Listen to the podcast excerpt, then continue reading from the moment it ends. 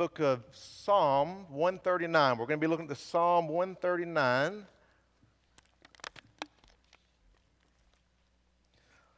Get everything situated here.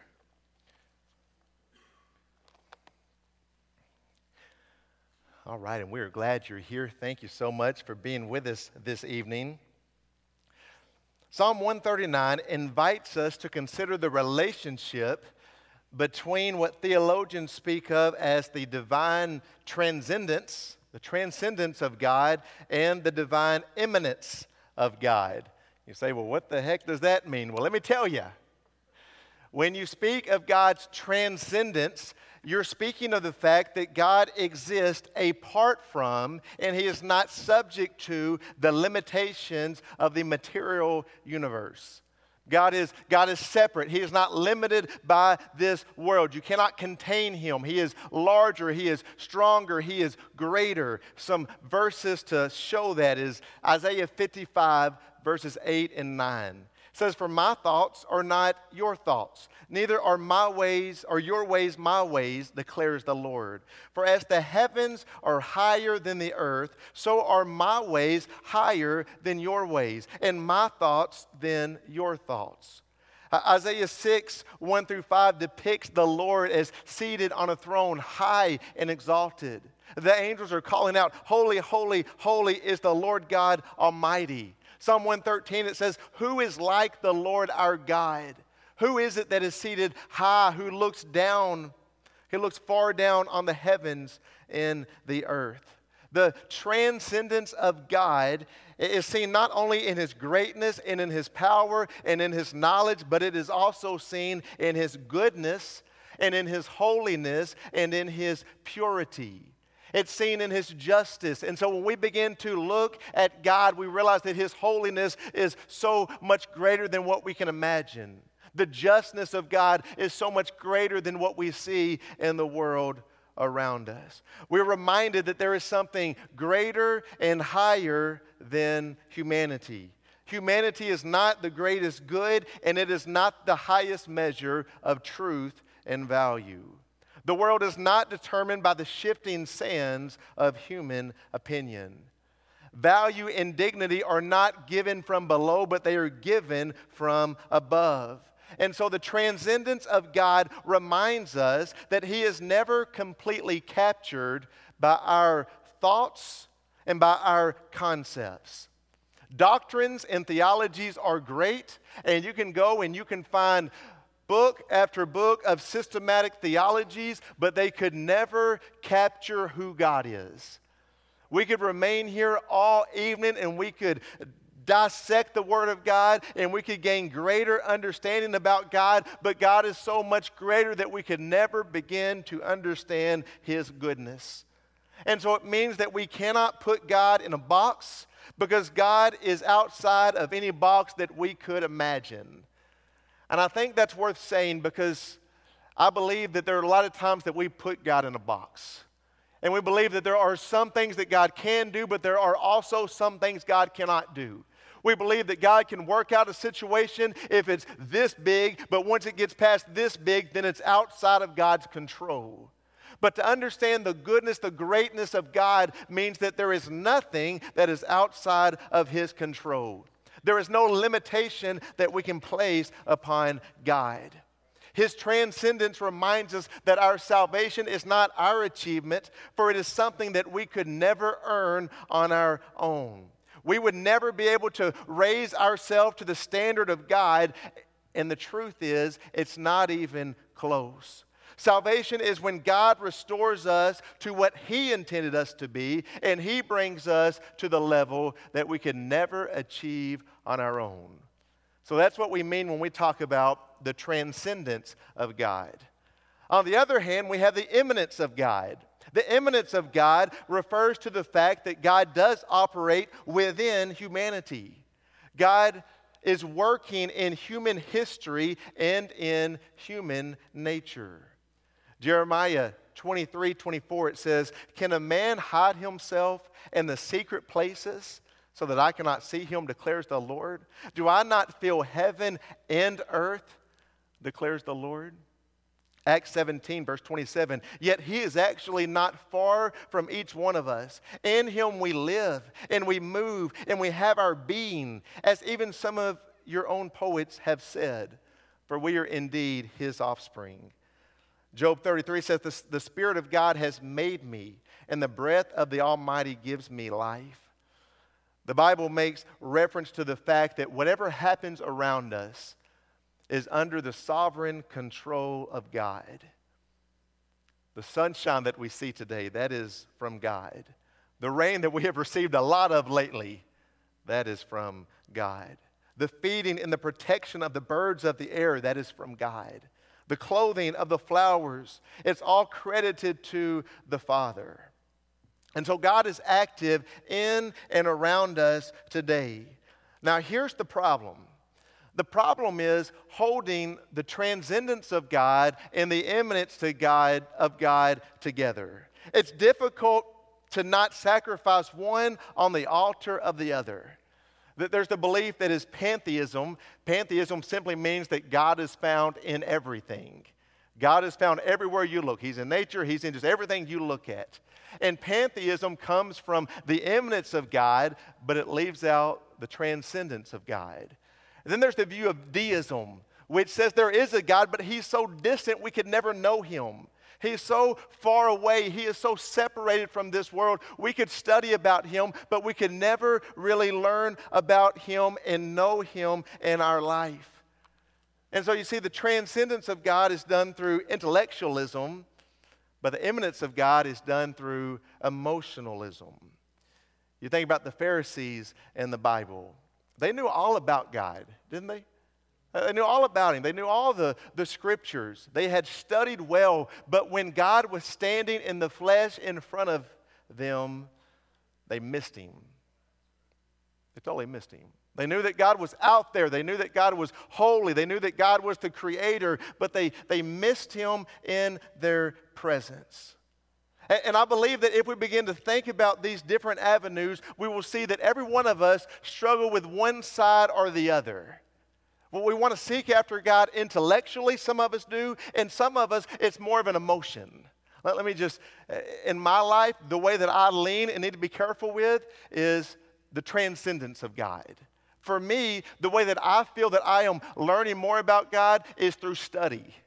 And so I love, some of you couldn't do this, but I, I, love a day when I can sit back here in my office and I can get some commentaries open and the Bible open and some church history open, and I could sit there for hours and hours and hours just studying the things of God.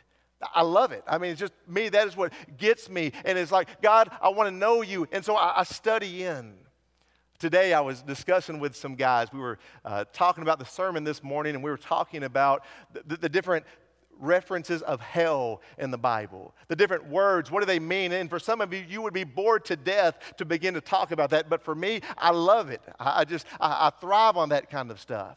But there's others of you, and that's not what gets you. What gets you is just a good praise and worship song. You want to go home and you want to put on a praise and worship song, and man, you start singing and you start feeling the Spirit, the emotions come over you, and you start feeling the Spirit, and all of a sudden that's what you want. I mean, it's not about a, don't give me a book, don't give me a, a systematic theology, just give me a praise song and let me just get down with it. And some of you, that, that's the way that you worship, that's the way that you connect with God. And the problem is, these two are often in conflict with one another. Those that connect with God through emotions and through feeling His presence say, Why can't everybody else be more like this? And those who are getting this deep way into these books are thinking, Why can't everybody else be more like me? And you say, Well, Case, which one is right? Both. It takes both. Listen, if we're only about feeling God with our emotions, then listen to me, we have no clue what it is that we worship. Did you catch that? If we are driven by our emotions and we want to get the chill bumps, but we don't have the rich theology behind it, then I've got to ask you, what is it that you're worshiping? What is it that you're singing about? What is it that gives, gives you the chill bumps? And are those chill bumps from God or are they not? And then to the ones that are more like me, is man, you can study all day, but does your study lead to anything? Does your study lead to you to a life that honors God? Does your study lead you to a relationship with God? Does it lead to you knowing more and more and more and growing deeper in this relationship? Or is it only head knowledge in your life? Both are dangerous. We see one way we see it is in our, our songs that we sing. Uh, there are some songs that we sing and they have they just have great theology to them. The words in the songs, I mean, they are just they are just rich, right? And they're great, and you just, man, it's so good. And there are other songs that we sing, and they are more personal. And it's talking about us relating to God. You say again, Case which ones are right? I say both. Because that is the God that we serve. He is so large that we could study all day and not even begin to crack the code. But He is so great that He desires to be known by you and to know you. And I believe that is what we see in Psalm 139. And so we're going to we're to just kind of walk through it. We're going to be quick tonight, but we're going to walk through it and I want to show you three things from the text. The first thing we see is the omniscience of God. The omniscience, God's, God's knowledge. Look at verse 1. He says, "O Lord, you have searched me and known me. You know when I sit down and when I rise up. You discern my thoughts from afar. You search out my path and my lying down. And you are acquainted with all my ways. Even before a word is on my tongue, behold, O Lord, you know it altogether. You hem me in, behind and before, and lay your hand upon me. Such knowledge is too wonderful for me. It is high, I cannot attain it. Do you see what the Lord knows? Do you realize that one of the greatest needs that every one of us have in life is to have an intimate relationship with someone? That is the deeping longing within the human heart to know someone and to be known by someone. It is the passion of the soul. To have an intimate relationship with someone is this longing. And the psalm begins with the amazing image that God is the one who seeks us. God is the one who is searching, and his search is relentless. God follows everywhere that we go. Whatever it is that we do, God keeps looking for us. God is watching us. God is observing us. The Bible says that God knows everything about our life, even the private moments of your life, that you would never whisper to another human being, the Bible says God knows. God knows you. God knows when you travel, and God knows when you come home. God knows when you wake up, and God knows when you fall asleep. God knows every little detail about your life. He knows when you stand and when you sit. He knows what you're thinking, verse 2 says, even before you say it. A God that is so great that He's interested in the thoughts of our mind. Now, in some ways, that's exhilarating to know that God, God is that in tune with us, but in other ways, it's scary, isn't it? I mean, there's this one way that's like, hallelujah, praise God, awesome. And then there's another way that says, oh no. Oh no, God knows even before I say it. God knows my thoughts when I know I shouldn't be thinking what I'm thinking, but I'm thinking it. Uh oh, God knows. There's nothing that we can hide from God. There's nothing that we can put a blinder on and say, God, you can have this part of my life. You can have this section of my life. You can have this compartment of my life, but you cannot have the other one. We cannot run to God and say, God, you can have me on Sunday morning, on Sunday night, and on Wednesday night, but leave me alone the rest of the week. God is a God that is so great that He knows every detail of our life and nothing is off limits. Secrets are impossible when it comes to God. Your privacy means nothing when it comes to God. Not only does God watch, but verse 5 tells us that God reaches out and touches us. You ever felt that in your life? God reaches out and touches us. Personal space shrinks when God is involved. And the point is that God knows everything. But listen, it's not just that God knows everything, but God chooses to know everything about you. I want you to think in your life who, who is someone in your life that you know so well? You know their favorite restaurant, you know their favorite food, you know their favorite color, you know what they like, you know what they don't like, you know every little detail about their life. You know who it usually is? Somebody that you love with all your heart. Somebody that you are interested in, somebody that you want to know the details of their life. Because you love them, you seek them. If you don't care about someone, then it does not matter what their favorite color is. If you're not just going after someone, then you could really care less what their favorite food is. When you know the details of someone's life, you know the details out of this great, overwhelming love. And the psalm says this God looks at you. He knows every detail about your life. And the reason that He knows every detail about your life is because He loves you so much.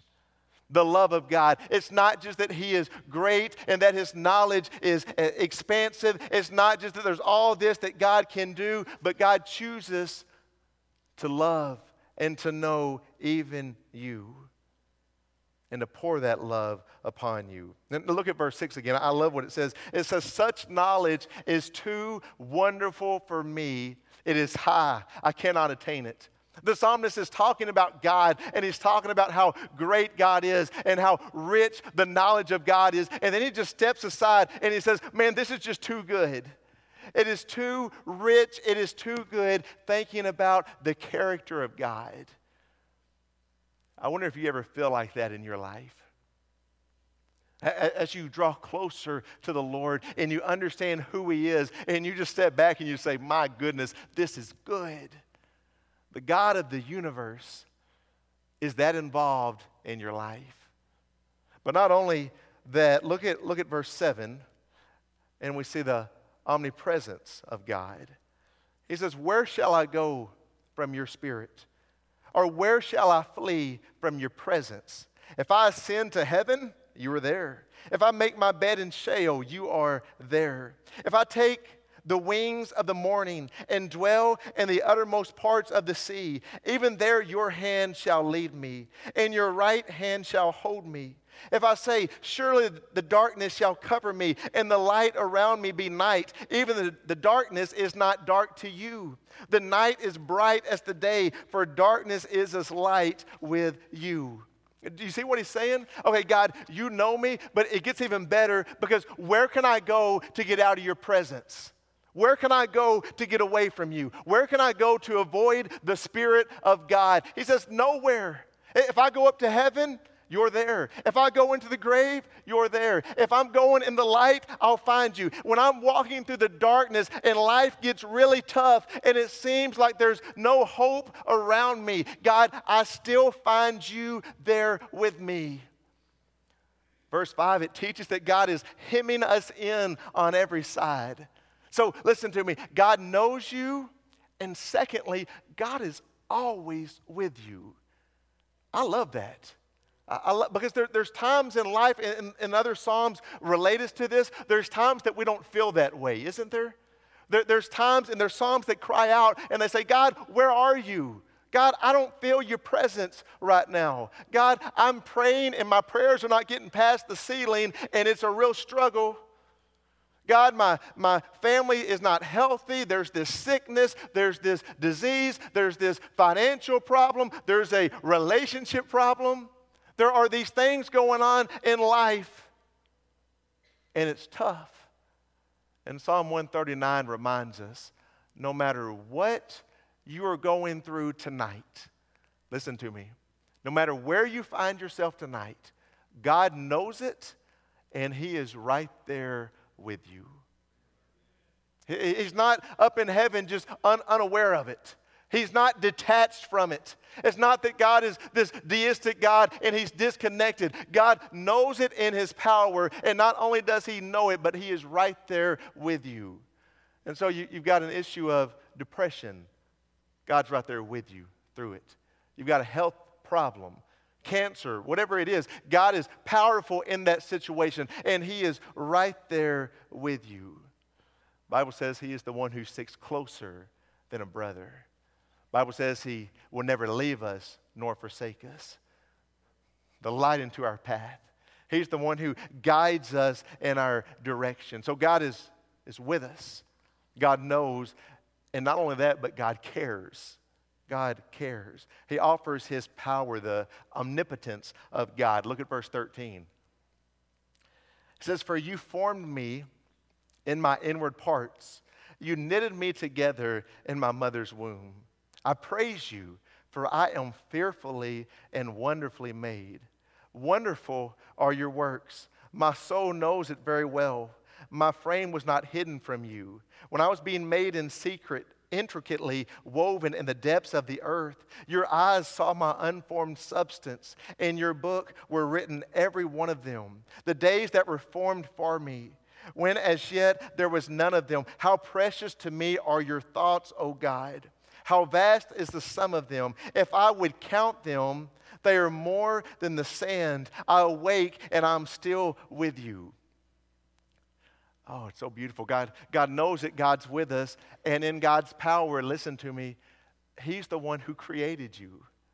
Uh, this verse is such a beautiful verse. For, for you formed me in my inward parts, you knitted me together in my mother's womb. I praise you, for I am fearfully and wonderfully made. Do you realize that, God made you just how you are. Uh, we tell our kids that, but, but it applies to you. Do you ever look at your life and you just feel like you're not good enough? I do. You ever just look around and say, man, I, I wish I had this ability, or I wish I had this talent. I wish God would have blessed me in this way, or in that way, or this, or whatever it is you're looking at. Psalm 139 tells us that God made you just the way He wants you to be. This came up. Now, don't don't ever tell him I'm telling you this story. Um, but Maddox came home from school on, on Friday, and Brittany called me and said, Max needs to talk to you. And I said, okay. And we got home, and so I took him in his room and told everybody else to leave, told his brother to leave. And I said, Max, what's wrong? And he said, well, Dad, I, don't, I just don't understand because my ears stick out more than anybody else at my school. Uh, and he, he's looking and he says, you know, Mason, he's got a twin brother. So there's all these connections to where he's looking at his twin brother. And, you know, we've talked about things like his brother's taller than he is. Um, and he said, my ears, they don't, they don't fold back on my head like most kids, but they, they stick out. And sweetest little face you've ever seen. Got these little ears and they stick out a little bit. And uh, so I, am trying to talk to him. And, and he says, Daddy, I, I just wish my ears were like everybody else's. And we went to the scripture. I said, Baby, do you think, do you think that God messed up on you? He said, Well, no, Daddy, I don't, I don't guess so. I said, Maddox, God made you just the way that you are. And He gave you so many talents and so many abilities. And He gave you these ears. And you know what? You can hear better than most folks. I said, Because your ears stick out, you can hear the sound waves better. And he laughed a little bit, but he wasn't really convinced with it. Um, and I said, Baby, there's going to be things in life that we look at and we say, Well, I wish this was different. Or I wish I was stronger or thinner or, or whatever it is. You can name all these things. But, baby, you've got to know that, that God, God made you. And we went through this verse and I said, Even before you were in mama's tummy, God put you together and, knit you together. And He made you just the way you are. He gave you your little spunky personality. He gave you that good baseball swing that you got. He gave you your power. He gave you your, your smartness. That's not even a word, your intellect, I guess I should say. He got the intellect, I didn't. But I, but I was trying to tell him God did not mess up on anything about you. And so we've got to know that. He's got to know that. I want, man, I want my kids to know that. As they grow older, and I know that kids can be harsh and it's not always easy, I want them to know that, that God is the one who made me. God, God knows. God's with me, but not only is God with me, but God is involved, and He's the one that put me together. He's the one that placed all this stuff in my life in His sovereignty. He is right here with me. Because there are times in life that that is what it takes to get through it. To know that God is the one who is in control. You see, if there's ever a time in your life, and, and I'm, I'm sure there will be, if there's a time in your life that you're feeling alone, that you're feeling just, just by yourself, I want to encourage you go to Psalm 139. Go to Psalm 139 and just listen to God. Listen to how God is with you. God knows you. God made you. His power, His knowledge. And you say, well, Case, what's the response to that? Well, look at verse 23. Verse 23. He says, Search me, O God, and know my heart. Try me and know my thoughts, and see if there be any grievous way in me, and lead me in the way everlasting. The response to a God who loves us so very much is simply this God, would you search me? God, I want you to look into my heart and I want you to know my thoughts. I, I, know you've already said that you do this, but I'm opening myself up and I want you to see inside of me. I'm inviting you to come and look at my heart, my heart and my thoughts and all the ways that are going in my life. And I want you to tell me if there's anything in my life, if there's any grievous way that does not give you honor and glory. The, the picture says, Is there any sin in my life?